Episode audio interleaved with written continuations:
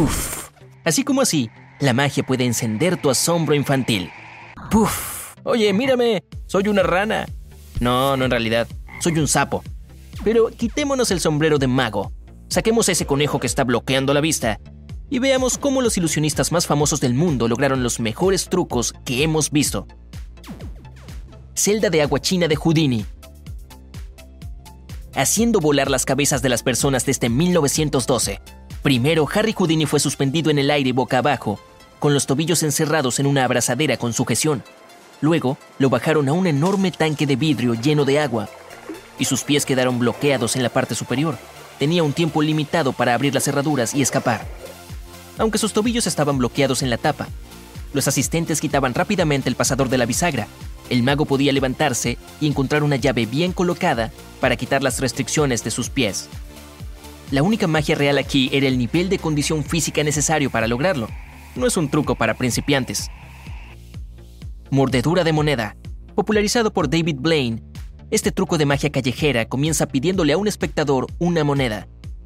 No es un asistente que está en el programa, por lo que todo parece legítimo. Luego, el ilusionista muerde la moneda y la parte por la mitad. Pero espera.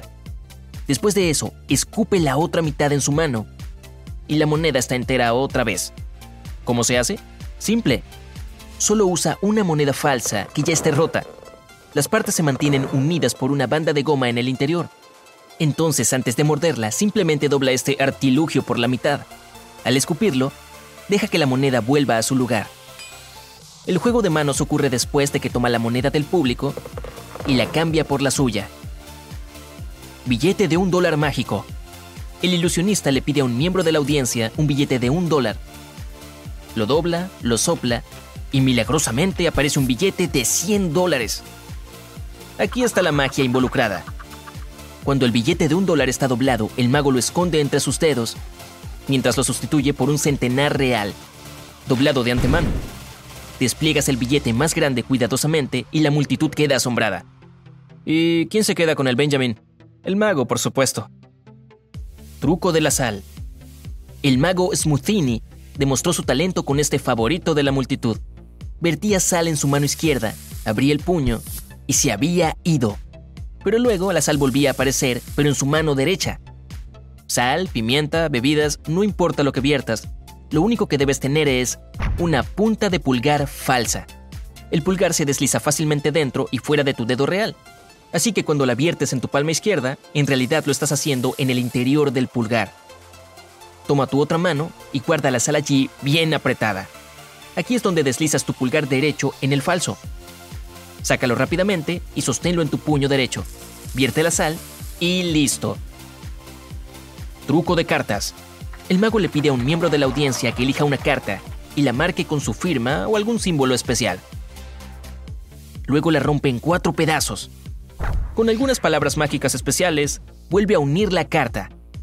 Bueno, el ilusionista simplemente cambia la carta justo antes de romperla. La carta del miembro de la audiencia está oculta en su manga o bolsillo. Caminar a través de las paredes. Bueno, ya he hecho eso. Ay, de acuerdo, simplemente choqué con ellas. Ouch. El mago se para cerca de una pared de ladrillos. Sus asistentes sacan una delgada pantalla plegable, lo rodean y encienden una luz brillante. Ahora todo lo que puedes ver es su sombra aparentemente entrando y desapareciendo en la pared. Llevan la pantalla al otro lado y él vuelve a aparecer. La magia aquí está en las sombras. Los inteligentes asistentes del ilusionista mueven la fuente de luz para mostrar movimiento hacia la pared. Apagan la luz, el mago se desliza detrás de la pantalla, camina con los asistentes al otro lado y revierten el truco de la luz para mostrar que su sombra vuelve a aparecer desde la pared. Caminar a través de la Gran Muralla China. David Copperfield realizó este truco en mil novecientos ochenta y seis y es parecido al anterior, excepto que tu ojo fue engañado de una manera diferente. Utilizó dos grandes cubos de seda colocados a gran altura del suelo. Cuando entraba en el primero, en realidad era la sombra de su doble lo que veíamos. El verdadero David Copperfield escapaba por una trampilla y unas escaleras que se movían hacia el otro lado. Una vez allí, solo necesitaba volver a subir a la plataforma y representar la reaparición en el haz de luz del otro lado. Desaparición de la Estatua de la Libertad. Otro truco alucinante de David Copperfield. se levantó una pantalla gigante frente a Lady Libertad, y cuando cayó, la estatua había desaparecido. Copperfield incluso usó una pantalla de radar y cámaras especiales para asegurar a la audiencia que no había trucos de cámara. Y no era necesario porque era muy fácil. Cuando la pantalla subía, las luces que iluminaban la estatua se apagaban, y la plataforma con Copperfield se movía lo suficiente como para cubrir la estatua con la torre que sostenía la pantalla. Cuando la pantalla caía, nos mostraban unas luces de plataforma falsas para engañar a nuestros ojos. ¿Qué hay del radar? ¿Qué tiene? Solo era una pantalla falsa. Carta a través de una ventana. El mago toma un mazo de cartas, lo baraja, deja que un miembro de la audiencia lo detenga en cualquier momento y elija una carta. Otra barajadura de la baraja y el mago la arroja a una ventana cercana. El mazo cae, excepto una sola carta, exactamente la que eligió el público, y de alguna manera está pegada del otro lado del cristal. La carta elegida no es aleatoria en absoluto. El mago obliga al voluntario a tomar la carta que necesita. La desliza desde la parte superior hacia abajo rápidamente hasta el lugar de donde la toma el voluntario. Hay un asistente al otro lado del cristal con una copia de esa carta. Mientras el mago se prepara para lanzar el mazo, el asistente ya ha pegado la carta al cristal. Caminar sobre el agua. Bueno, este es el truco, sin dudas. Pero el secreto es una simple plataforma transparente de plexiglas bajo el agua. Ahora, todo queda en el carisma y las habilidades de actuación del ilusionista para vender el truco. Ah, y en los ángulos de cámara correctos, por supuesto. Caminar a través de una puerta de metal. Chris Angel popularizó este. Ponía una pierna y ambos brazos a través de la puerta, sosteniendo un pedazo de cartón frente a él, y movía su cuerpo a través de las barras de metal. Se realiza instalando un mecanismo de resorte especial en la puerta, que se abre después de presionar alguna sección, probablemente la parte donde estaba su muslo. Cuando pasa, el mecanismo vuelve a su lugar. Levitación. Otro artista famoso, Dynamo, viajó a Río de Janeiro para realizar una ilusión de levitar frente a una gran multitud de turistas. Con tantos testigos oculares, ninguno de los cuales eran actores, ¿cómo lo logró sin grúas ni cuerdas? El truco está en los zapatos. Se conectan a un dispositivo de elevación cercano. Un marco robusto también rodea todo el cuerpo del mago debajo de su ropa para ayudarlo a mantenerse equilibrado.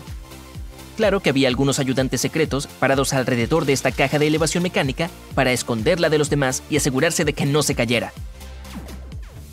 Cortar a un asistente por la mitad. Un truco tan viejo como el tiempo. Entonces, ¿qué necesitas? Una caja que puede dividirse en el medio, una sierra, un asistente dispuesto y otro asistente dispuesto. Sí, esa cabeza y esos pies no pertenecen a la misma persona. Ambos asistentes deben ser muy ágiles y flexibles para poder caber en esas cajas pequeñas. El asistente del zig-zag. Una variación genial de la última. El mago le pide a su asistente que entre en una larga caja vertical. El público solo puede ver la cara y las manos del sujeto en cuestión. El mago luego desliza dos sierras por la estructura, aparentemente cortándola, y a la persona adentro en tres pedazos. Empuja la sección del medio hacia un lado, pero el asistente sigue sonriendo y saludando. Ay, pero claro que está bien. Simplemente se vuelve hacia un lado en esos compartimientos. Mantiene las manos y la cara hacia el público, dando la ilusión de que está de pie. Silla embrujada. Otro talentoso mago, Nicholas Wallace, dejó a todos con la boca abierta y tal vez los asustó un poco con este. Traía una mecedora al escenario y hacía que un voluntario subiera y se sentara en la silla con los ojos vendados. Sacaba una muñeca y le pedía al voluntario que levantara un brazo cada vez que sintiera un toque. Y cada vez que tocaba la muñeca, la persona levantaba el brazo. Esta técnica mágica se llama realidad dual.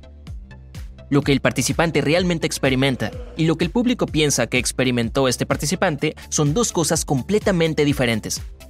Creemos que el voluntario siente cuando el mago toca a la muñeca. Pero mm, mm, eso no es así. El voluntario probablemente sintió un toque de la almohada de la silla, que es controlada remotamente por la muñeca. En pocas palabras, el secreto de la magia te está mirando todo el tiempo, así que ten cuidado. Uf. Ahora soy un saliendo de aquí. Adiós. Si aprendiste algo nuevo, deja un me gusta a este video y compártelo con un amigo. Y aquí tienes otros videos que de seguro disfrutarás. Simplemente haz clic en el de la izquierda o la derecha. Quédate en el lado genial de la vida.